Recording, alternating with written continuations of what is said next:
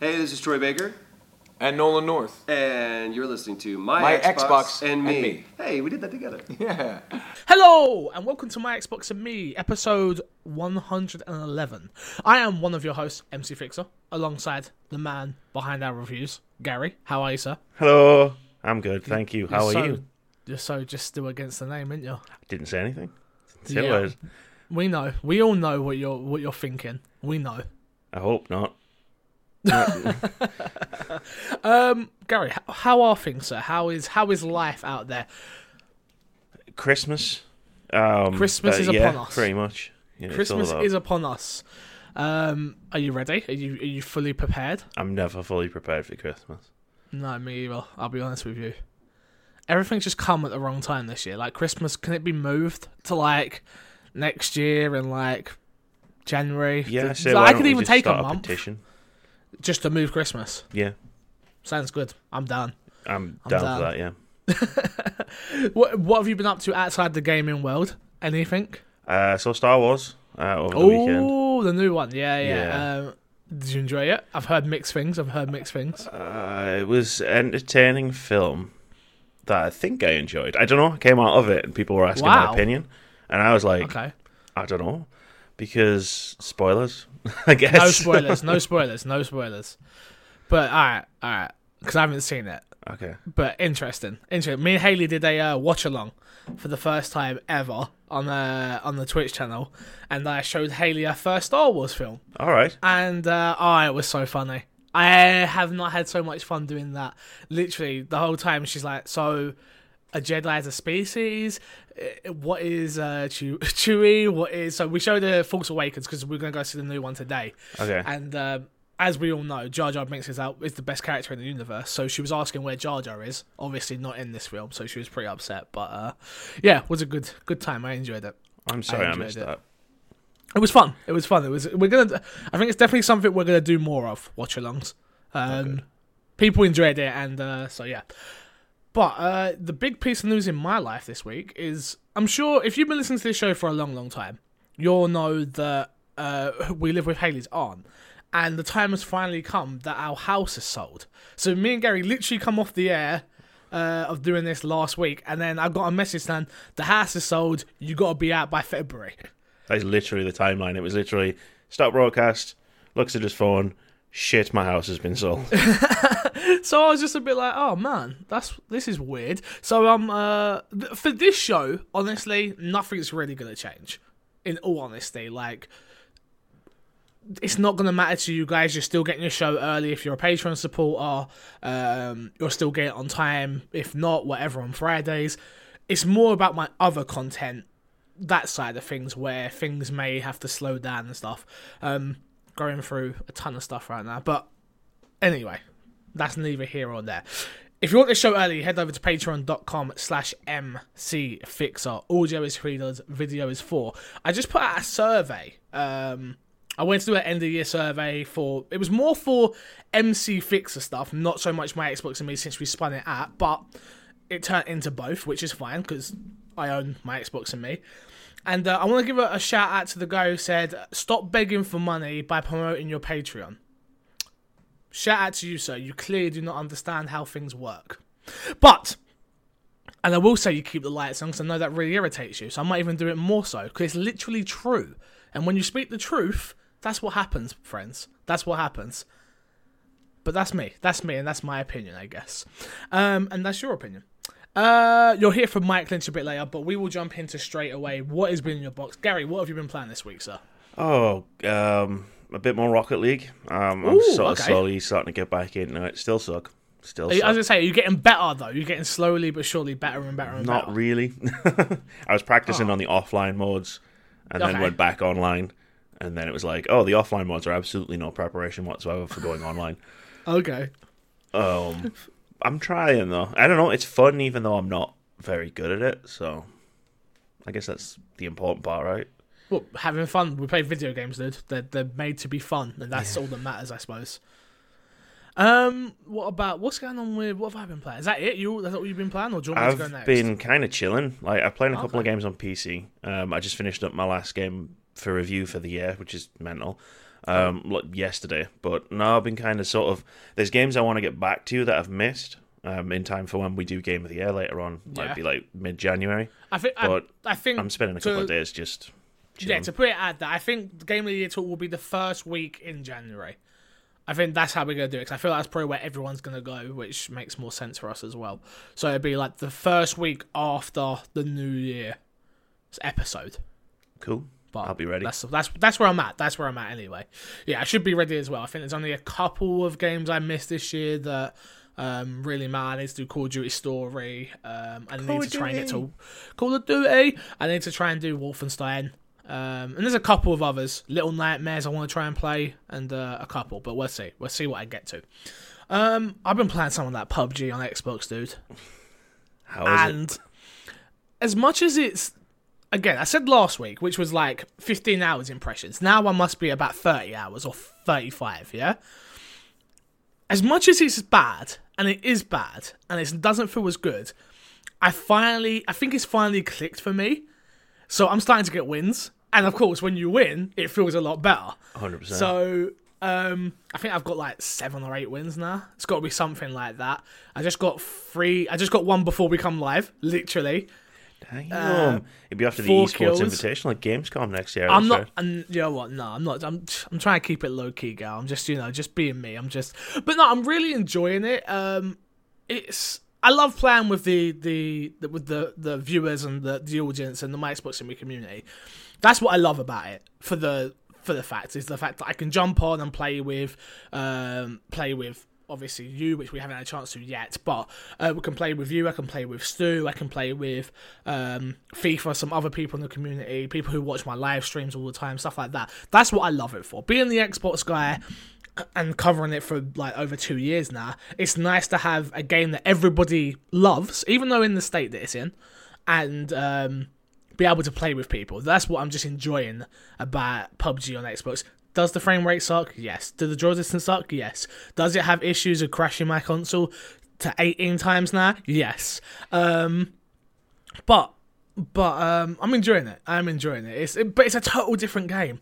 Me and the Foxes were playing it the other day, and oh my god.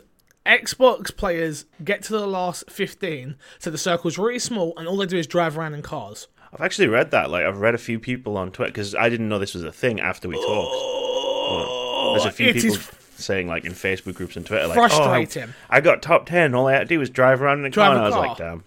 What is the point? I hate you guys. And I mean it. I hate you guys with passion. If you're someone who drives around in the car to get there, I hate you. Like, seriously, they're- that that must not be fun. Email in my Xbox and me podcast at gmail.com if you think that's fun. But I just, oh, and it's so annoying. But to be fair, I, I say it's not fun. Me and Foxes had a game where everyone was in cars, so we decided to stay in our car as well and we were literally just driving around in duos and just blowing up everyone's cars. So Foxes was just shooting out the window. I'm just driving, following on everyone, just and blowing people up. We both we both finished that match. We didn't win it, but we both finished that match with eight kills each. Damn, son. Yeah, Sounds like how I used to play Halo back in the day. it, it- it's just so frustrating though because the problem you've got is it's either you've got one or two things to do then. Either you get in the car and just drive around and don't attack anybody or you find a building if it if it spawns in a building and just stay in that building until it, the circle gets really really small which is what I did yesterday. The old hide in a bathtub and got my win. routine. kinda. Not quite the bathtub it's usually the hallway but I get what you're saying I get what you're saying. Um, apart from that, what else have I been playing? I played something very important: the Resident Evil DLC, uh, starring the one and only Chris Redfield. Wow, how disappointing! How disappointing is that? Like, I think I don't know if I hyped it up. I hyped it up in my head too much, or if Capcom hyped it hyped it, it up too much and it really has sort of embodied my whole thoughts of Resident Evil 7, which is if they wanted to reboot the series, they should have just rebooted the series. They did not need to do Resident Evil 7. They should have just rebooted it. Everyone would have understood this is a new type of Resident Evil. This isn't your Macho Man Chris Redfield and your Leon S. Kennedy saves the president and then kills the president. And do you know what I mean? Like, if they wanted to reboot it, they should have. But this this piece of DLC, especially the Not a Hero, I was waiting for and waiting for and waiting for, thinking, okay, we're gonna get the explanation of why Chris works for Umbrella. We're gonna get the explanation of maybe not the explanation of why he looks different because they've they've kind of gone on record on their YouTube channel saying that they wanted to make him more lifelike. They they didn't think that Chris Redfield looked like a real person, etc., etc. Which to a certain degree I understand, but whatever. Um, but the thing that really it's just like you literally the only explanation you get about Umbrella is um the lady in your head, which I don't think you even get her name throughout the whole piece of DLC. She's just Oh, that's that well, no. Um, do you know what I mean? Yeah. So you don't know who she is really, if unless I missed that. Um, so she she mentions, oh, Chris is getting used to working for Umbrella, um, and then you got a document, which again, if you're someone like me who doesn't read usually, you would have totally missed that. Lucky enough, I streamed it with Haley, and Haley does uh, all the reading while we stream games, which is lovely. Um, so you read through this document, it explains that um, that uh, that Chris Redfield works for Umbrella because Umbrella now want to um, be the good guys, etc., etc., etc., sort of thing. So for me, I was just like, what the hell? I really didn't understand it. I really thought they dropped the ball with it. It tells the story of Chris Redfield going in to get the um, oh, what's that Baker's name? What's the last guy? Lucas's Lucas Baker. The end boss battle was boring. The the there's interesting parts of that gameplay though, of the whole um, special things you can pick up, the new bullet types, the new enemy types, um, doing the whole shutter, the shutter part. That was cool. The game was cool, but from a Resident Evil fan standpoint, you're you're wanting explanations of why Chris works for Umbrella in a interesting way. You didn't get that. You want to know you want to know more, more and more and more about this world, and you in this new Resident Evil world, which is pretty much is, and you just didn't get that. Where, you you watched someone play it, but what did you think of it when what you was watching? I don't know. It just seemed really kind of dull, like Generic. very generic. Yeah. Um, Hmm. I I can't really speak to more than that. Like the whole thing about Chris Redfield, I wasn't as invested as you were in Yeah, hashtag not my Chris, but yeah, exactly. um, it just it was the way it was just throwaway at the beginning. It's like, oh, Umbrella, you work for Umbrella, like you work for Umbrella because X Y Z, right? That's it. Now just do the rest of the thing, and it's just like that's kind of unsatisfying. And there's Really there's a lot of people who have a lot of questions about it, and it's like they don't understand their audience. That's what it feels like. It's like you know that look, Resident Evil fans can be quite um bitchy at times. If you ever look in the YouTube comments of a Resident Evil uh, trailer or anything like that, they can be quite bitchy and fanboy and I guess that I've kind of added into that. But this is a franchise I've grown up with for my entire life. So, yeah, I am going to have a little bit of ownership. I know what Umbrella means. It means they're the bad guys. So when they become the good guys, I need a whole story arc of why they're the good guys, not a script that says Umbrella are now the ba- uh, good guys because they want to repent. Pretty much, they want to repent for what has happened in their corporation. What is that? It is that is that all you're going to give me in this in this DLC that you've built up? I I was quite disappointed, if I'm honest. Just really, really, really was disappointed, which is a shame because I expect more.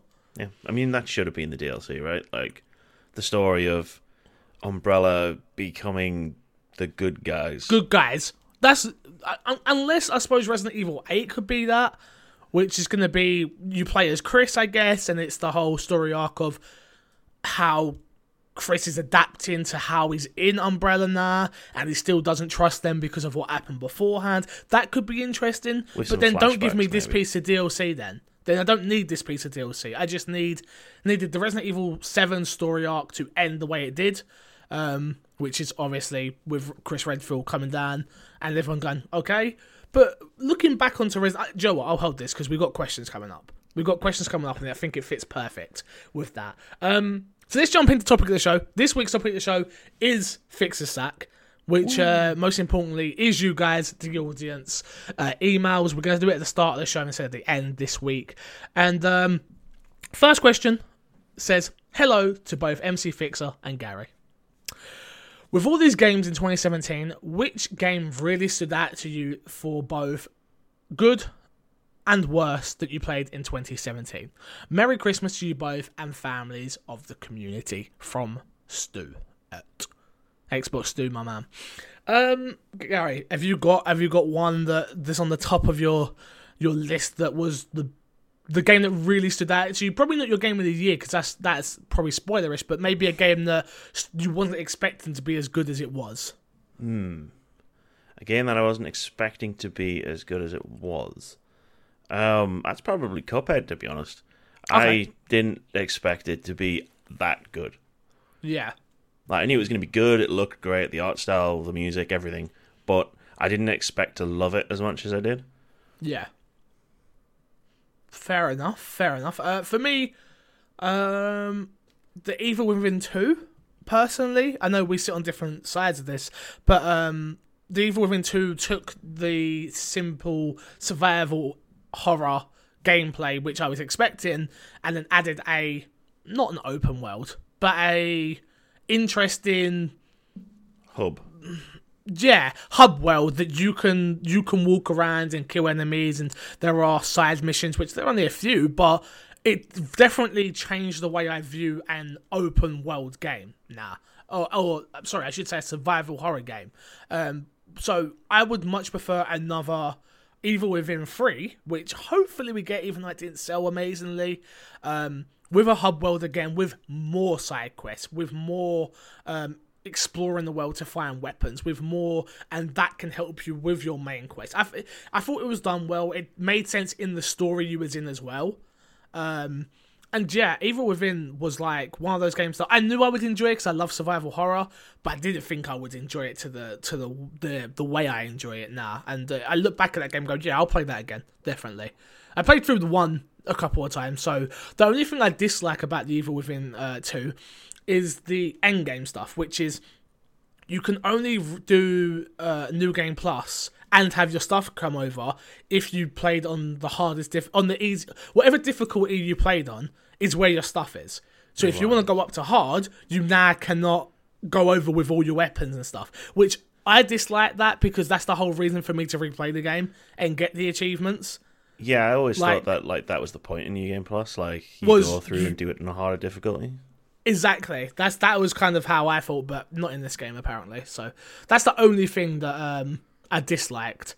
Um and what was like the worst experience uh that you played this year? Something you just some maybe not the worst experience, I shouldn't say that. Um as the wor- yeah, no, it says the worst. The worst game of 2017 that you played. Well, um, the worst game of 2017 I played wasn't on Xbox, thank God.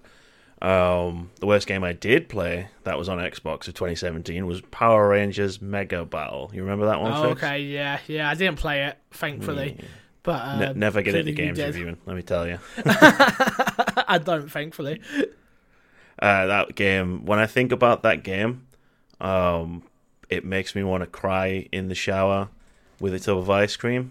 Because I know was Power Rangers isn't good, right? Like the original series, it's cheesy, but it's I fun because Everyone loves I Power grew up watching Power Rangers. Mm-hmm. Um, so to play a game that was just so terrible. I mean, to sum, the best way you can sum up Power Rangers Mega Battle is uh, in the start menu. Um, you've got the the original theme tune, you know, the guitar theme tune. Dun, dun, dun. Yeah, yeah. So that that's all kicking Yeah. in, and then when it kicks in, when it's supposed to be like "Go Go Power Rangers," no, no, vo- no vocals. Okay. That's So how. it sets the tone right there. Yeah, that that's how a good metaphor for how much they missed the mark of what they were trying to do, Oh, yeah. and it was just terrible. Yeah, absolutely awful. Hmm. Um, for me, what was uh, it's a hard one because I didn't play that. I think this year was the year of me being way more picky and choosy with my time and the games I played. Um, I think it's probably unfair for me to give this game the worst experience I had this year, but from an expe- expectation level compared to what I got, I would go with Ghost Recon Wildlands, which was go have fun with your friend in this world, which it was, and it was great at that. Um, but the the story the story was non-existent. I didn't care. Um, the side missions are so repetitive; it's unbelievable. Um, yeah, it really just didn't didn't hold my attention. Uh, And I remember saying this podcast, "Oh, Ghost Recon's really good," and it was really good for the first six, seven hours, and then beyond that, it's the same thing, rinse and repeat, rinse and repeat. And I get it, it's go in different ways, and you can do it, jump out the helicopter, and I get it. But I like games that force you to do that. Don't give you that option of like, well, you could do this, but you have to do it yourself. I want the game to sort of usher me in the right direction of where to go. And Ghost Recon Wildlands for me doesn't do that. And I had like I like Ghost Recon. I like the what Ghost Recon games. I like the idea of four of your friends going out there and um, taking down this big drug cartel. But I don't like it of extract this, extract that, and uh, do it over and over and over and over again. It was just a bit too much for me. It eventually just feels like a like a, a checklist rather than a That's- game. Yeah, exactly. Exactly. Uh, thank you very much, Stu, for your email. Remember, you can email in my Xbox and me podcast at gmail.com. We'd appreciate if you do. And this one says, Hello and Merry Christmas, you sexy lovers. I hope this season to be jolly is finding you both well, kicking butt and playing some Xbox. I have two questions, if you allow it. Number one, what games of 2017 do you think are underrated? Do you want to start there and then I'll carry Can on? Or should we? Yeah, I'll we read. can start there. Yeah? yeah? Yeah. Okay, so number one, what games do you think were underrated in 2017? Here, here it is. I've said it for months now. Mass Effect Andromeda wasn't that bad. That doesn't make it. I, I totally skipped it just because of how I the reviewers and how I heard people speak about the game. Not being a Mass Effect guy, I didn't think this was the place to jump in. Definitely Um, not. It should have been, but it wasn't. So, uh, but that's a difference between something being underrated. So you think this game's underrated? Yeah, definitely. Uh, why? I just I don't think it's terrible, and I see a lot of conversation. I know the reviews came out at around about a seventy on Metacritic, but like the you go to like the the conversation around it is all about facial animations and bugs, and maybe the story wasn't great, and maybe you didn't like this or that, and it wasn't as good as the Mass Effect trilogy. And on that one, you just got to sort of stop and go, guys, the Mass Effect, the original Mass Effect trilogy was amazing. Like, Yeah. to if if that's what you're expecting from Mass Effect going forward, there's a very good chance you are going to be disappointed for the rest of time. But mm-hmm. it was it was good. It was a good game. It it had some issues at launch with animations and bugs and being rushed out, but I enjoyed it. The I enjoyed it. Fair enough. No. I'm not judging you. I'm No, definitely no. not judging you. I know you're That's not what judging I do. I'm sure the audience will You're judge you judging in a me. big way. Um, I would say Assassin's Creed Origins is underrated. Interesting. Now, hear me out. Because I feel like it, it reviewed well by people, but so the reviewers are playing it. It reminds me of like a, a Dishonored, where the hardcore people love it, but I don't hear it in my audience and in people that I'm around. I don't hear enough chatter about that game. I hear, oh, Assassin's Creed, I don't really care about Assassin's Creed. I'm like, no, but you should play this one. This one's really good. This isn't like the the original 20 of them. Um, this is this is a total different take on Assassin's Creed, and it is so well done. And I've said this time and time again. It is so well done. Where I just wasn't expecting it to be this good, and I wasn't expecting the world to take me in the way it did. I wasn't expecting the characters for me to have any any care about any of these characters, but I do. Um, Egy- Egyptian times did nothing for me. It does now. Um, it made me want to learn. Like all of these things that this is a video game at the end of the day. Like I don't have to have this affinity for it, but I do. Um, and I just that I do think that was quite underrated this year. Though, like I say, I'm sure reviewers there was nines out there. It reviewed fine, but I mean from the the everyday man. I don't think I don't hear enough people talking about Assassin's Creed Origins. Yeah, so that was that's what you look for when you talk about underrated, right? It's not necessarily the reviews; it's the No. chatter, it's the discussion around the games. Exactly, exactly. And yeah, uh, is there any more that come to mind? We don't I suppose we don't have to have one. Is there anything else that you think was underrated that just you played and you was like, why is this? I could easily have added Evil Within two on there as well. Honestly, where again, it was one of those oh survival horror. They're not really into survival. I'm like, but this is really good survival horror. And yeah, that. What else did I play this year that? Hmm. Yeah, I don't know. I, don't know, I always That's lean all towards indie games with that. So when so you say what, like is there anything there? like I don't see enough people talking about uh, Night in the Woods, for example. Okay. Um, that came out super super early in the year. I think it was even like February time. Uh, Yeah. That was a really really good good narrative driven experience that I really enjoyed, and still like when I think about back on it, I still think yeah man that was that was awesome. Nobody's talking about it at the moment. Uh, there was another one called Flinthook, which was like a procedurally generated uh, roguelike uh, 2D platform game. That was that was really really solid as well. Never saw anyone talk about that. Uh, like a week after release, it was just silence. Yeah, that's a shame. That is a shame. Uh, question two: What are your expectations for Xbox in 2018? I hope you both. Sorry, I hope you both and your families have a Merry Christmas and you get what you want from Santa. Your fan and lover, Mr. Moody. Merry Christmas. Merry Christmas to you, Mr. Moody. Thank you very much for the email. Um, what do you expect from Xbox in 2018? Um, I feel like we've been saying it all year personally, which is they've got to bring games. They've got to bring third party. Um, sorry, not third party. Um, they got to bring first party exclusives. Number one. So E3 is gonna be huge for them. Uh, announcing stuff. They have to deliver on um, the games they are putting out. State of Decay 2 needs to hit well. Uh, sea of Thieves needs to hit well. This is the big one for Ren. Needs to hit well. Which I feel like the chatter about Sea of Thieves is starting to come up a bit more. People are reading a bit more and watching stuff and starting to understand the game a bit more. And people are like, oh, okay. I like this. I like this. A lot of I've heard a lot of people are in the uh, alpha now as well, so they're starting to get a feel for it as well. And I'm like, don't touch the alpha, it sucks, but trust me, it's good. Um, yeah, for me, for me, from Xbox is they've got to deliver. So State of Decay two has to be good. Sea of Thieves has to be good. They have to do something crazy for me to care about Crackdown three. Um, what else am I missing? Uh, on the first party front, am I missing something? Is that not it at the moment?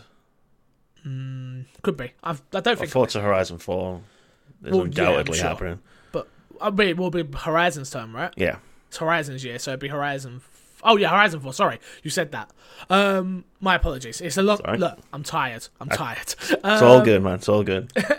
yeah. What about you? What do you expect? Same. They need to bring games. They need to have a big E3. Um, they need to, to surprise us with some stuff we're not expecting, maybe some new IPs, and they also, but they also need to bring Halo. They need to bring Fable. Would be would be a good one to bring out. Maybe Fable's something for, back, for Gears man. of War because by then it'll have been almost a couple of years since the fourth one.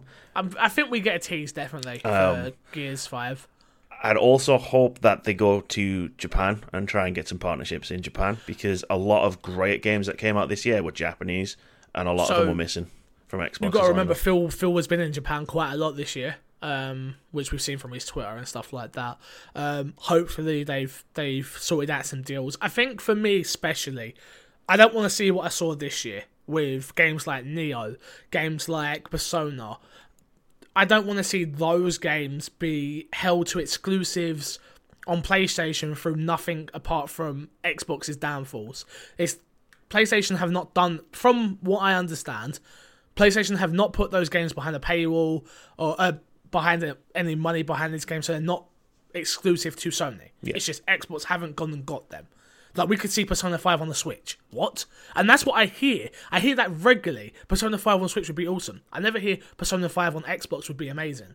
And for me, that's so annoying. Like so annoying. Like why? Why are we not hearing that? It comes down to the Switch just being portable. So when people say, Um, of course. "Oh yeah, it'd be on the Switch, it'd be amazing to take Persona on the go," with a game like Persona or Nioh or Nier, um, then Yeah, it needs yeah. to hit at the same time. It just needs to come out on both platforms at the same time. Yeah, but so I hope they, I hope they, um, they can sort that out. Uh, what else would I like? I'd like definitely new IP. Um, they've got and to sort out the IP they do have, they've got some great IP. You mentioned Fable. Um, we're gonna talk about Crimson Skies a little bit later. Um, they've got banjo as much as I know we don't really need a banjo, but they've got more IP for people that people can do stuff with. They've got more than just Gears and Halo, which is that's all I hear people talk about when it comes to Xbox. Gears, Halo. They I, I don't want any more timed exclusives, which I don't think we'll get. Um, Console launch exclusives and console launch window yeah, exclusives. You know and- exactly. But what I do want, which I didn't think I would want, but I do, I want them to go back to having the marketing rights on certain games. Mm-hmm. And I know that's something that Phil said he's not interested in, but for me, I think that's the wrong decision. I watch football and I never see a Playsta- uh, Xbox ad. I always see a PlayStation ad. I watch uh, the TV I do watch. I only see on PlayStation, Destiny 2, FIFA, Call of Duty, they have got so much market share and mind share right now with the average consumer that you're just like, where is Xbox? Like, the people I know and I talk to, like, oh, what console? I had I had multiple people message me saying, what console should I get my kid? And the first thing I say to whoever it is, if it's a kid, I say, where are their friends? And they go, oh, their friends have got on PlayStation, but I know you're an Xbox guy. And like, you gotta go where the friends are. You have to, especially as a kid. Um, and if you can't afford both consoles, you've got to go where your friends are. And the only way you get your friends somewhere is by having that that mind share, by having people in the ecosystem. Um, I think they've done a great job, obviously, getting PUBG as a uh, early access exclusive. We don't know where that's going to be, um, and we'll talk about that in a little bit. But um, yeah, that's for me. That's what I'd want to see more, other than just first party, Gary. Is that what else could Xbox do? Do you think? Honestly, I think that's just where they got to start. They've done a good job with the One X and getting it out there. People are buying it. Um, it's selling really well, above expectations. Um, they just need to, to to give people a reason to, to stick around now. Um, to give people a reason to put games in their console or download them onto them. Um, Yeah. And it, it, that's what they need. That's all they need. That's all 2018 needs to be about for Xbox. Is Is games? we've got the world's most powerful console. Now here's what you can play on it and only play on it. Yeah, I only play on it meaning it's going to be on the Windows Store as well. Yeah, yeah, of course, but Yeah, I mean, okay. there's not going to be many people buying an Xbox because they've already got powerful PCs. PC, yeah. yeah. exactly. You're right. You're right. Um, yeah, for me again, it's just that you, you hit the nail on the head, which is games. They already have um, Game Pass. They already have. I'd say Xbox Live is better than PSN. Um, they already have the best controller. They have the best hardware out there. They now need the games. They have the inter- they have the best internet f- infrastructure. Um, they own their own um, streaming service in Mixer. They they have all the parts. They've just got to bring it together now. And um, I hope with the Xbox One X being out now, it's like, all right, well, our games are going to look better. Cool, that's something we can sell to to whoever, dev here, dev there, publisher here, publisher here. Um, but it's definitely just getting those exclusives now and uh, getting new IP out there. I think. 100%. Last one, Gary. It says, Merry Christmas, Fixer. Fix, actually, and Gary. It is the time of year to look back and reflect. I'm still short, I'm still fat, and my hands are still sore from all the Xbox playing. So, what are your gaming highlights and lowlights of the year? Obviously, Gary's highlight is joining the My Xbox and Me community, and Fix's lowlight is Chris Redfield having a cosmetic surgery in Resident Evil 7. But do you have any others? Merry Christmas from Matt. Gamertag Little Smitty. L I L space S M I Y. What are your highlights and lowlights of the year? Gary. Mine, I can start off very easily. Now thinking about it, being the end of the year and the game come out so early, Resident Evil 7 wasn't a Resident Evil game. That It- low light. That's a low light on a on a um, on a big one, which is Resident Evil 7 is an amazing survival horror game. Resident Evil 7 does well in atmosphere, sound design. Um, it does nothing in characters, in you caring about characters at all in the world. Um, which I suppose survival horror games don't have to do that. Um, changing the camera perspective for me was to hit on the VR aspect, which does nothing for us as Xbox gamers. That was so much on the PlayStation front of like, hey, if you do this, we can put it in VR and it'll sell well, and da da da da. Do you know what I mean? But that game in all was a uh, low. Now thinking about it, if I was to rank my games, it doesn't hit the top three. And I'm sure people will be like, "You're crazy," but that's just me. That's just me personally. I just I didn't. It didn't have that same that same oomph that it needed. Still happy we got another Resident Evil game. We're still getting Resident Evil, but it, it, it's not. That game could have quite easily been out of the series and just been called something else, and it still would have been an amazing game. If not even more, I talk about even more in a better light. It wouldn't be a low light if it was a different game, but it's a Resident Evil game for me. That's been a low light uh, of my gaming this year. What have you got, high or low? What you got for me? Well, I've got a list. I made a list. Um, the, I mean, he's right in terms of one of the big highlights for me this year was joining the My Xbox and Me podcast and getting your You reviews on the channel. It's so cool. Hey. Like the the like just being a part of all of this and like getting to do this podcast and like because I was a fan. Like I just watched this stuff up until a couple of months ago, and then I got the fateful message, and now I'm like in it, and like you guys like message like see things on Facebook, and you're in my Twitch chat, and it's fucking great. I love it. So definitely a highlight. um, as far as video games go, the games themselves in 2017, like it's been an unbelievable year for for video games this hundred year. percent. Like the quality has been, I've been blown away Oh. by how how good the games have been. The fact I can sit here and bitch about Resident Evil Seven, which is still a phenomenal game, like says a lot. Yeah, man. Like everyone brought it this year. The indies brought it. The AAA devs brought it. Third parties, first parties, for the most part, and it's just it's been it's been amazing to watch and be a part of. Yeah, I I totally totally agree. Um, on what Gary said, another highlight of mine has been been playing with the community this year. I feel like has definitely upped themselves in playing and being in Twitch chat for me. Which when I talk about Twitch, I forget that to ninety nine percent of this audience, probably about ninety five, I should say, doesn't give a crap about me on Twitch, which is absolutely fine. I don't expect you to. But that's where I interact with you guys on a daily base. That's why, like, when people like, I'm not supporting you, all I do is listen to the podcast. I'm like, I totally get it. That's fine. But there is a portion of the audience that email in regularly that um, have that communication with me that is more than just a. Uh, a listener, a viewer. You are some people that I've met. They are people that I've invited to my house. They are people that I have stayed in a hotel room with. They are people that I've hugged and and shared um, details about my life that I wouldn't share with everybody. Again, I say this all the time, but my Twitch chat sees me more than Haley sees me. My Twitch chat sees me more than my mum sees me, more than my dad sees me. Sees me on my my highest of highs and my lowest of lows. And they're like, Fixer, you need to get a sense of humor.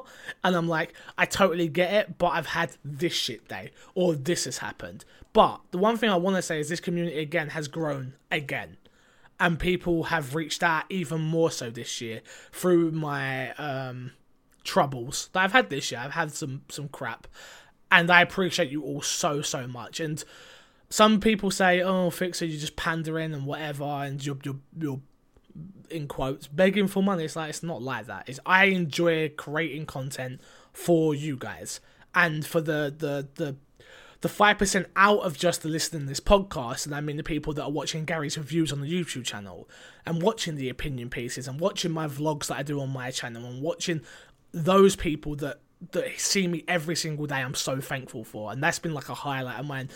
That sometimes you have to take a step back and reflect on what you have, and reflect on and. I was a guy in my Twitch chat, Skovax. I don't know if he listens to the podcast, but he said something like, "Fixer, you have everything." And I'm like, "What are you talking about?" It's like you have this, you have that, you have a beautiful fiance, this, that, and the other. What does someone get you for Christmas? And I'm like, it's not about what I want, but I just want to keep growing and keep being happy, and that's all I care about is happiness. And for the most part, I've been very happy in 2017. I'm very thankful for you guys, the audience, listening and playing with me, and emailing in and tweeting me and whatever it is. Thank you for that. I appreciate it. So that's one of my highest of all highlights. Hit me, Gary. Um, I mean, like right Not now. or- literally. Okay. No, not literally. PUBG is another highlight of mine. the fact, not necessarily the game, the fact that it just came out of nowhere, and now it's like it's the biggest game ever. Ever. Like it well, not dominates. quite, but yeah. yeah, yeah, but it, like it's dominated Steam. It's past 24 million units sold before it even hit Xbox, and like that's that's huge. And that's not an EA game or an Activision game or a Blizzard game. That's just some guy called Player Unknown and some Him devs in- who made yeah. an MMO like coming together and making this game, and it's just become a phenomenon. PUBG for me is such a high on it. It was the game that got me into PC gaming properly, learning how to use a keyboard, keyboard and mouse, which I'm sure for some people, oh, no one cares. Um, but it it also was the one the one game that has transitioned me into a one gamer guy where I put 400 hours in. And then you get the copycat. And I want to give a shout out and highlight to Fortnite as well. A game that I was like, I'm not touching this game with a barge pole. F this game. This is crap. I'm not even going to bother looking at this. It's just a PUBG knockoff. And you play it and you go, this is pretty fun. This is way more fun than I was expecting it to be. This is a total. As much as it's a rip off, it has its own art style and it has its own um, set of rules in the world that you have to go with, and uh, it's a lot of fun. But yeah, I'm with you, Gal. I'm um, honestly, I'm with you. PUBG is one of those games that you're like, damn, this come out of nowhere and set this world on fire. Always good to see something like that happen. Yeah, man, it's amazing. You got any more? Uh, a couple more, um, just Hit some me. quick ones. Uh, Game no, no, Pass. you're good. Game Pass Yeah, was oh. fantastic idea. Speaking of Game Pass, while Gary carries on talking, I'm gonna scratch off a code and give one away on this show right Oh, now. let me just get a pen. Uh, no, not for you, not for ah, you. fuck. Sorry, I've still got about seven months sitting in my drawer over there. Um, yeah, no, Game Pass was fantastic. It's such a great idea by Microsoft, um, and the fact that they're adding like fairly recent games to it. Um, Gears of War 4. Gears of War Four, like it just makes it a, a fantastic value proposition. Um, it's probably the I don't know. It's it's probably top two. It's between that and EA Access in terms of like cost and the games that you get for it. I think EA Access is better value for money, being that it's twenty pound for the year. Yeah, But what I do like about EA Access, obviously, that the library is way bigger, yeah. and they've got different companies in there and stuff like that, which is obviously amazing. Um, I love how Xbox sort of. I don't know if Xbox took what EA was doing was like, that's a good idea, we should do that, or if it was more like a. They were already in it, and EA was like, "We've done this ourselves, but we want you guys in." And then Sony were like, "We don't want to be in," and they're like, "Well, we've got this thing, but you can do it as well," sort of thing. Yeah. I wonder yeah, if I, EA Access, yeah, yeah, EA Access is great, but I wonder if Microsoft were just kind of looking at Netflix and just going, "How do we do Hmm. that?" Yeah, yeah. Which they haven't done yet. They, I think, there's still that barrier to entry. People, some people still who own Xboxes don't even know what Game Pass is, Mm, I know they need to get and that's that out there. crazy. Mm. But how? How do you market that? I don't know. I mean, you market it as it's like Netflix, but for video games. True. Just to True. like boil it down to it's like a simple thing that everybody can understand. Um, it's just how do you tell people? Exactly. Exactly. Well, the code is. Are you ready? Pens and papers ready. Here we go to get a one month code of Xbox Game Pass. We have VX6. That's a lie. Yeah, no. VX6JR. MQGGT. 9J6DV. XQF47.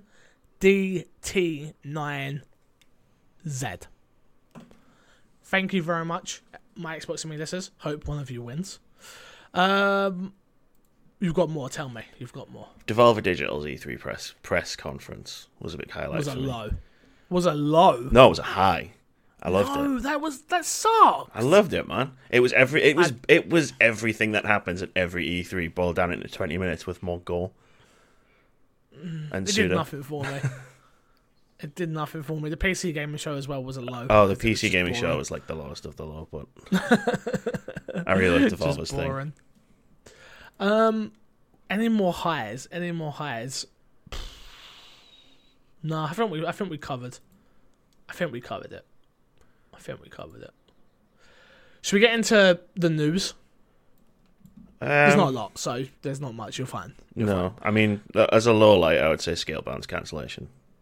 Oh, Because You're right. yeah, as soon as it that was exactly where my mind went. When I was like Xbox low light, oh, scale Scalebound got cancelled. Or you got Scalebound and oh, ReCore wasn't very good, Mm, which was last year, but oh, still, uh, yeah, you're right. You're right. You're right. I hear you. Oh, Scalebound. I forgot about that one. You've brought that one back up. I brought back all the painful memories. I still saw. I was so that, looking forward to that game. Oh, damn. Damn, damn, damn, damn, damn. Okay. Okay. So on that note, Let's hear from our boy Mike Lynch. Mike says here is his brand new YouTube upload schedule, and it goes a little something like this. Mondays, he'll start be doing Let's Plays. Tuesdays, he's got opinion videos. Wednesday, no upload. Sorry, guys, no content for you guys. Thursday, cut Comcast. Okay, good stuff. Uh, of an FPS, don't know what he's doing there, but maybe I'll check out on Thursday. Friday, reviews of movies or a game. Saturday, whatever the fuck I like. I like it. I like it a lot, Mike. Keep doing your thing, buddy. Appreciate you. Thank you for sponsoring this show. You head over to twitch.tv slash Mike Lynch streams or youtube.com slash Mike Lynch. He's not the ukulele player. Make that very clear. You click the other person, not the ukulele player. news, advice. Gary. Let's do it. First piece of news PUBG has hit 1 million players 48 hours after coming out on the Xbox One. 1 million players on the Xbox. Now, very important that I say to you guys, this isn't 1 million sold. And the reason I say this, which the article didn't quite go into, but I'll read what it says, which is PUBG has hit 1 million players on Xbox One, the Micro- Mike Microsoft, sorry. Jesus, definitely the end of the year. Mike and that's today. uh, the commendable, the Mindstone, a free copy of PUBG will be included with every Xbox One X purchase from December 17th to the 31st. So, very important there that to know. I see a lot of influencers and people at IGN and tons of people giving away codes of PUBG. Like I saw, I think I see Ryan McCaffrey give away 50 codes. Destin Gary gave away like 50 as well. Like so, there was more people out there just giving away codes to people. So Xbox were really trying to get this in people's hands so they could play the word of mouth game with people. Did I get one? No, I didn't get any. No one gave me nothing to give away. Gary, did you get any? Of course, I didn't get any. I go buy it like a scrub. Me too. Me too. 111 episodes, Xbox, and you couldn't even send us some codes that you were giving millions away. Not quite millions, I was a bit hyperbole there. But, so, where does this sit on your radar then? Of like, how many it's actually sold, would you say? Um, like, it comes free with every Xbox One X, so from now on, and they were giving them away on Twitter to influencers. Like, I would say it's still sold a good. If it's hit a million, a good nine hundred thousand, right? They didn't give away hundred thousand copies, surely. No, probably not. Uh, it's one of those things where, much like uh, we've been tracking PUBG on PC since whenever the fuck it came out, um, I think it's going to be one of those things where we just kind of see how it goes throughout sort of the next few months and beyond. Um, I think is probably the best way to sort of track it. I don't think it's going to sell as well as it did on Steam. No, not the way. But I think that that's because you had people like me and you and other people that would have bought it. If this was just on Xbox or PC, I would have bought it on Xbox. 100%. And don't get me wrong, we bought it on both, but there's people there that won't buy it on both, especially hearing how bad it runs on a console. Yeah, I think that might be a barrier to entry for some people as well. That might uh, slow its sales down in the first weeks or months or however long it takes them to iron out some of the bigger issues. Yeah, I totally, totally agree with you. Speaking of Iron some issues, a patch for the Xbox One version of PUBG is now out. As details formed on the forum by the PUBG team, the patch features gameplay and UI tweaks, make, uh, makes a first pass on visuals and performance improvements, features and bugs, and many more clearly. Now, we've got a whole list here. I'm just going to sort of scrape through a few of them, alright? So, gameplay. Gas can now be used while on a bike or uh, a bike with a sidecar. Apparently, that was a thing you couldn't fill up bikes. Uh, UI was uh, equipped icons on the HUD will now be visible. Player icons are now more visible on the world map. UI prompts now appear when reload and enter a vehicle, which is good because I kept not entering vehicles. Tweaked hair colors, which happened to my character. If you remember me telling you that it just kept crashing. Does this mean you can have red Um, hair now? Apparently, we'll find out. Uh, animations have been cleaned up. Psycho badges in first person. Fixed player camera issues while as a passenger of a seat of a buggy. There is so much more going on. This is this was a big patch. It was like five gig. I downloaded it the other day, and uh, Some of these fucking things are amazing. I'm just sorry. I'm just reading them. Character me, now me. correctly faces the proper direction while stopping when swimming. that helps. That does It help. helps. Yeah. And then just the There's bugs. there's a ton in there. Part there's chat and there's minor issues and there's just there's ton. There's a ton and ton and ton. But the most important, obviously, is the visuals have been updated and uh, some other bits. But they said, like we said last week, Aaron Greenberg said hopefully weekly. Um, so I hope it is weekly. I hope they do do this weekly and get certain things ironed out and finished with. That'd be nice. Let's talk about copycat games. Uh, Brendan Greene, aka Player Unknown, wants to see better protection from copycat games following a spat of titles adopting the Battle Royale template, popularized by his game Battlegrounds. Speaking to the BBC, Greene explained, quote, I want other developers to put their own spin on the genre, not just lift things from our game. There's no intellectual property protection in games in mo- uh, in games. In movies and music, there is IP protection, and you can really look after your work. In gaming, that doesn't exist yet, and it's something that should be looked into. Gary, there's more to this, and we'll get into it. But where do you come down this? Obviously, if you've watched Noclip documentary, you know how Greenberg actually got started was working on mods for Arma, and then went and consulted on uh, DayZ, and then went and consulted on H1Z1, if I'm not mistaken. Um, and then he went off and made his own battle royale game. There are games, obviously H1Z1 is the first of its kind, correct? Uh, probably. It's got to be up there, right? It's got to be up there. Um, and Greenberg obviously took aspects of that game and then adapted them into his game. Um, and he's saying here that he doesn't like the fact that other people are just stealing the concept. And I agree with him to a certain degree. Now, let me finish this statement before we get dive deep into it, which is this isn't saying that Greenberg isn't interested in PUBG being being the only battle royale game on the market, which I call bullshit. More that he wants to address other developers that adopt his ideas and develop the game. Quote: If it's just copy, if it's just copycats down the line, then the genre doesn't grow, and I and people will get bored. I agree with him there. That if we have uh, a PUBG, a Fortnite, another one, another one, another one, another one of all people jumping out of airplanes, that's not fun.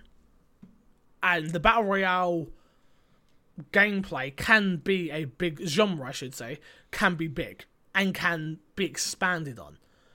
But do you where would you where do you come down on the whole Brendan Greene saying people are copying him and they shouldn't be? What do you think of this? Um, the intellectual property protection thing seems a bit strange to me because, um, as far as I'm aware, like a genre isn't IP. That's like saying whoever made the first survival horror like game. I don't think that's what he's saying. I feel like he's saying that not so much the genre. He's not trying to IP protect the genre. Like he's fine with people playing the genre. Like I said, he wants people to expand on it so there's more battle um, royale games. But he doesn't like. I think it's more down to like jumping out of the aeroplane and um, the circle gets smaller. I, Those I are both you. things yeah, yeah. that are PUBG. Uh, staples. They are things that Brendan has made. No other game had that before his game. Um, I believe H1 doesn't have the plane thing, right? Uh, I never I played H1. No, nor did I. I don't think it does anyway. Um, so it's those type of things where people are literally just like, all right, you're gonna jump out of a plane and we're gonna put you in a different world, and then you're gonna have a circle that comes in and makes it smaller, and smaller, and smaller. That's the copying that I think he's more stating here, where he wishes he had a, there was a way for him to have protected his game, meaning that you can't jump out of a plane. I'm, I'm speaking not this is not factual. This is just my thought process. Generally, um, that you can't jump out of a plane and jump into a, a battle royale game, and and the circle then closes you in to make the map smaller, smaller, smaller. I get where he's coming from there. Um, sorry. Yeah, no. I mean, I just, I just don't think IP protection was. That, sorry, I'm get, I got hung up on that when you read it. I hadn't actually read this part um, before we went on, where he says there's no IP protection in games. It's like, yeah, there is. Like, you try and make a game with Prey in the title, um, and you're Again- fucked. But I don't think he's talking about titles. I think he's more means more game mechanics type thing. I don't think you can. That's how I took it. I don't think you can really stop people from borrowing game me- mechanics from other games. Um, and I Hmm. don't think you'd want to either because when you're talking about like yeah, jumping out the battle bus on Fortnite and then there's a circle that closes in on you. Um, I mean the circle thing's not new to PUBG. I played an absolutely awful game a couple of years ago which did a similar thing where a circle closed in on you. It's just it's a solution, not necessarily a game mechanic. Because if that circle didn't close in on you in Fortnite or PUBG, like there's no way the players the players would have to go looking for each other throughout this massive Yeah. map, and matches would take days, um, if not longer. Um, I don't know, like I don't I don't really feel bad for him. Like Yeah. his game is incredibly popular; it's sold incredibly well. Um, shitloads of people are actually playing it um, on both Xbox and on PC. So, I mean, the first one out of the gate was Fortnite, and that had its own spin on it. Yeah, It had the jumping out the thing, and it had the circle, but it also has the building mechanics, stuff like that. which is its own. That is it, it. Its game. That is Fortnite. The game is you build up and then you survival. You survive the the hordes of whatever it is coming for you. Yeah, and we've got um, Dying Light are doing a, a battle a battle royale style uh, Thing. standalone game with their zombies Yeah. in it and a smaller player count. So people are just are changing it to to fit their own their own IP. Um, so I don't know. I think I get why you would be frustrated or why you might necessarily be angry that these things are coming out, but I think so far everybody's doing. Oh, the biggest examples like Fortnite and Dying Light are doing a good good job of putting their own spin on it. Okay. Okay. I also do also come maybe you're like me and uh, when your game is sold I don't know, twenty million plus and you've made a shit ton of money and you're quite popular, maybe just stay quiet for a little while.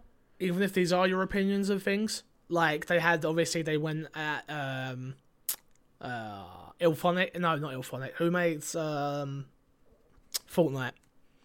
Epic. I should know this. Yeah, Ep- sorry, they went at Epic for copying them, and that's bad publicity. Now this, which some people can take it, they can take it how they want, which is some people agree, some people don't agree, but it's still just unneeded attention. I think Like at this point, the game's selling well on both platforms. Uh, there are people still playing the game. You don't need to say this. Like none of this needs to come out. We don't need to know your thought process right now. I think.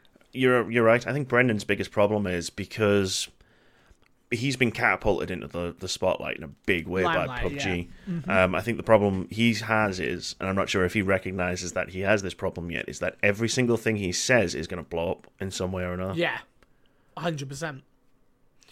Yeah, I get you. I get you. You're hundred percent right. So that is that. Um, next piece of news. Oh, Gary's gonna love this one. Uh, loot boxes are back in the talk, guys. We got some loot box talk. Uh, video game loot boxes are not gambling, according to New Zealand's gaming regulation.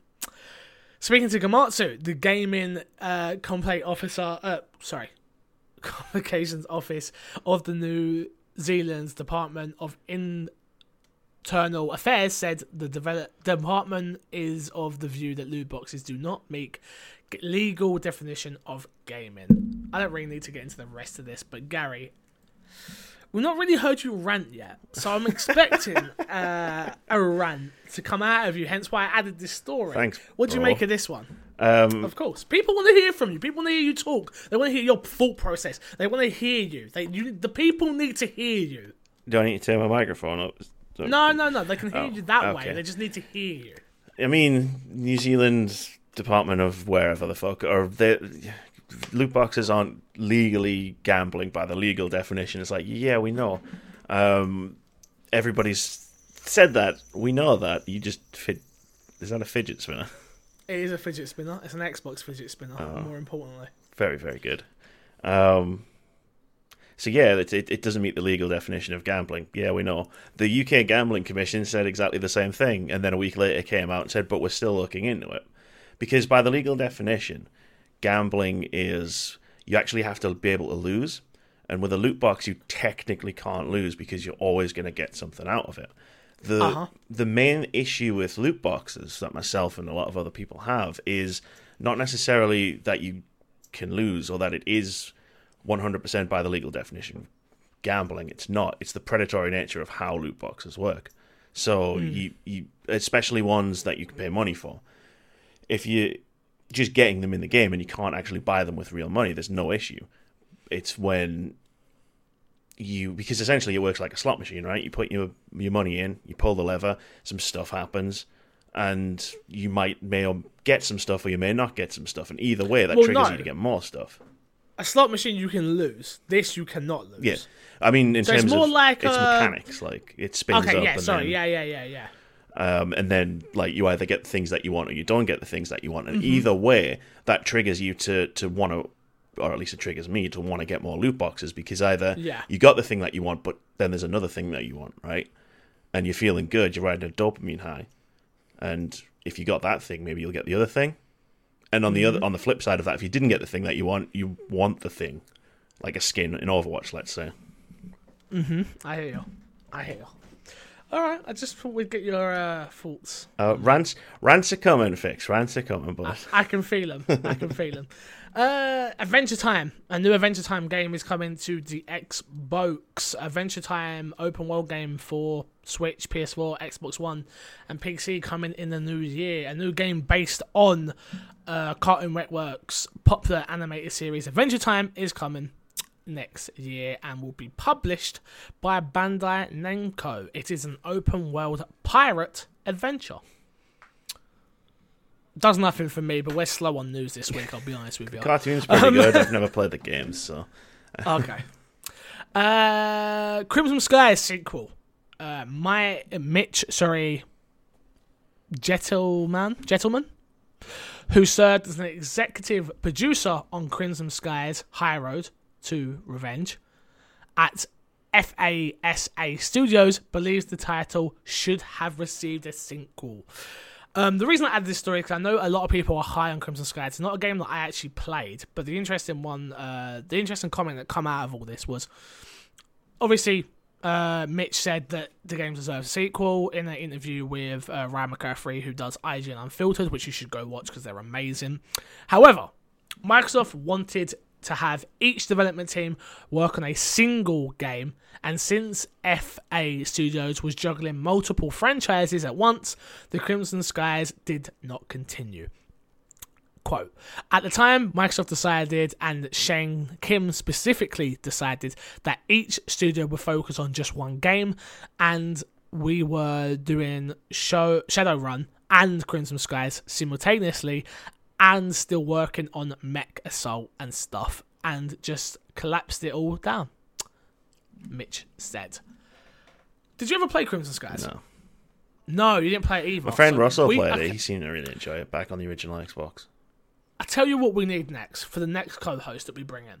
We need somebody who has a wealth of original Xbox knowledge. That's like our our next guy, someone who knows original Xbox like the back of their hand. That's someone we need. Definitely. My my original Xbox experiences are mostly Halo and Halo Two related. So Yeah, see, I was a PS2 guy, so I didn't have any original Xbox. Um, I've got a couple of stories that I played at friends' house and stuff like that, but I never. I owned one for like a day. I remember my dad took my PS2 away from me to sell at his shop and was like, "Oh, don't worry, I'll bring you an Xbox instead," and brought me the Hulk to play on it. But that's about Wow. it. I've got weird stories like that, which you'll hear on the the other podcast that we're one day. I look forward to hearing. Um, yeah. Uh, next piece of news again. Friday the 13th is getting an offline mode with bots. Developer IllFonic, that's where I got that one from, has detailed the latest update for the slasher game Friday the 13th. That should have been my, my lows, thinking about it. My lowest of the years was Friday the 13th. I thought you damn. really liked Friday the Thirteenth. Did you not really enjoy playing it. I played it and sold it again, didn't I? As soon as I bought it, I sold it again. I was like, nope, I'm good. Just one game, I'm and then you're just like, nope, still sucks. I played. I think I played about seven games and was like, "This isn't good." Played it Halloween and just like, "This isn't good." Uh, as detailed in a forum post, the new offline play menu allows gamers to launch uh, a map of their cho- choice as Jason with three tiers of difficulty. Able to suit players' preference, difficulty effects, blah blah blah blah blah blah. There's an offline mode if you want to go play that to get better at your nerd game that runs poorly and sucks. Good luck. to. Wow. Last one. Deus Ex developer Edmison Ed Idis. Ed Idis. See, that the E is silent. Idis Montreal will increase its focus on online experiences moving forward. In a statement posted on the studio's official website, Eidos Montreal head David and Fossey And Anfossi. you go with that? Yeah. Anfossi, yeah, I got that. Said developers will em- emphasize online play in its future projects. Before I read the quote, how does that make you feel? Um, I mean, they're the guys that make Deus Ex, right? Yes, Not they are good. the developer that made Deus Ex. That makes me feel bad inside. End quote. Uh, quote at Addison Montreal, we're constant, constantly working towards creating innovative and exciting experiences for gamers everywhere.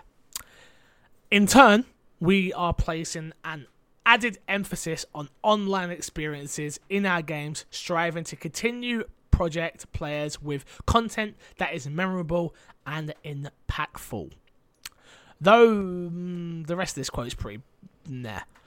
But yeah, this is a little bit sucky, honestly. Which is like, so does that mean we get a Deus Ex one day, but it will have a strong online component or co-op of some sort, or I don't know. It, I, I just feel like I hope this doesn't mean game of service, which it doesn't. That doesn't necessarily mean that an online um focus doesn't mean game of service. It just means online focus, but You kind of translate it in your own head, don't you? And think, well, games as service because they're big right now. as soon as I hear online focus, I think Destiny. Yeah, that's exactly where my mind goes as well. It's like, are we going to get a Deus Ex game that is similar in structure to, to Destiny, which would not fit Deus Ex at all? Yeah, I really hope not. I really do hope not. Or maybe this means they've got multiple projects going on the go, which obviously they're rumored to be working on Tomb, the new Tomb Raider, um, and I think they're helping out with the uh, the uh, new Avengers game, Right. if I'm not mistaken. So, where does this leave us? I just don't know. Does that mean Tomb just- Raider's going to... I mean, rumoured that they're working on the No. third Tomb Raider. Tomb Raider's... I, I would say, I'd say Tomb. They already tried that with the first game. They had Tomb Raider, that awful multiplayer online, Did which they? just wasn't fun. Yeah, they on the original. Wow. It was just, it just wasn't fun. I think they did something in the second game as well, which was more like they did add like a horde mode type thing or a survival thing, which that sounded cool. I could see that but- working in a, it working in a Tomb Raider game. Yeah, but the multiplayer stuff I remember in the first game was just like, no, I'm pretty sure it was the first game. Um, no, thank you, no, thank you.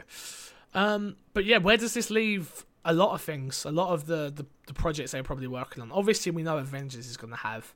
Um, okay, let me say it like this: Do you think that we're going to get like an MMO style Avengers game now that they got rid of uh, Marvel Heroes Omega? Maybe. Could that be what the they're working on there? maybe. type um, thing. it's been so long since the Avengers was was announced. Um,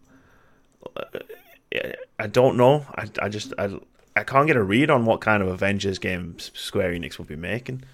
Um, yeah. See, I person mm, maybe I save this for a prediction show. We'll do like a New Year predictions and stuff. Yeah, we'll do that. I'm done. Um, yeah. Okay. Fine, let's get out of here. Fine, let's get with the games with gold. You can get Warhammer End Times, which Gary says is a good game, but I don't believe him. It is. Uh, December 1st to December 31st. If I'm not mistaken, they're bringing another one, number two. Uh, yes, coming out. I don't know if it's just on PC first or if it's PC and consoles. No, but it's coming com- to console. It's, it's- definitely. I just didn't add it to the news. It's coming out early this week. 2018. Fair enough. Uh, you can get Back to the Future, December 16th to January 15th. And you can get Marlow Briggs from December 16th till the 31st. Um, important before we plug, plug, plug and get ourselves out of here, I want to say a Merry Christmas to every single one of you listening. Um, and a happy new year. Which actually we should see you again before New Year, so that's a, probably a lie about the happy new year part. Uh, yeah, we'll see you again before New Year, so we're good there.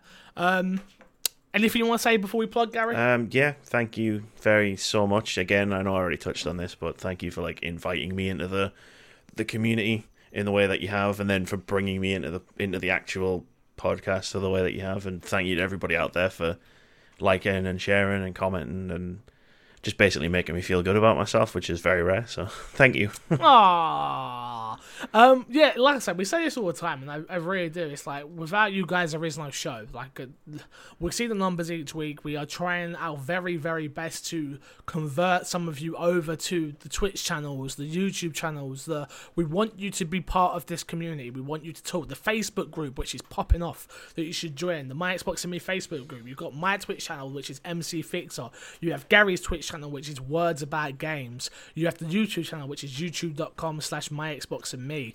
Um, we're we're working on we're gonna be working on so much next year for you guys. More I want to try and get a little bit more content out of it, more than just a Friday podcast for you guys, which I already do that over on my channel, and Gary does his own thing on his channels, but more for the My Xbox and Me community on its own, which I've noticed there's not as much crossover as I'd like, but it will come one day.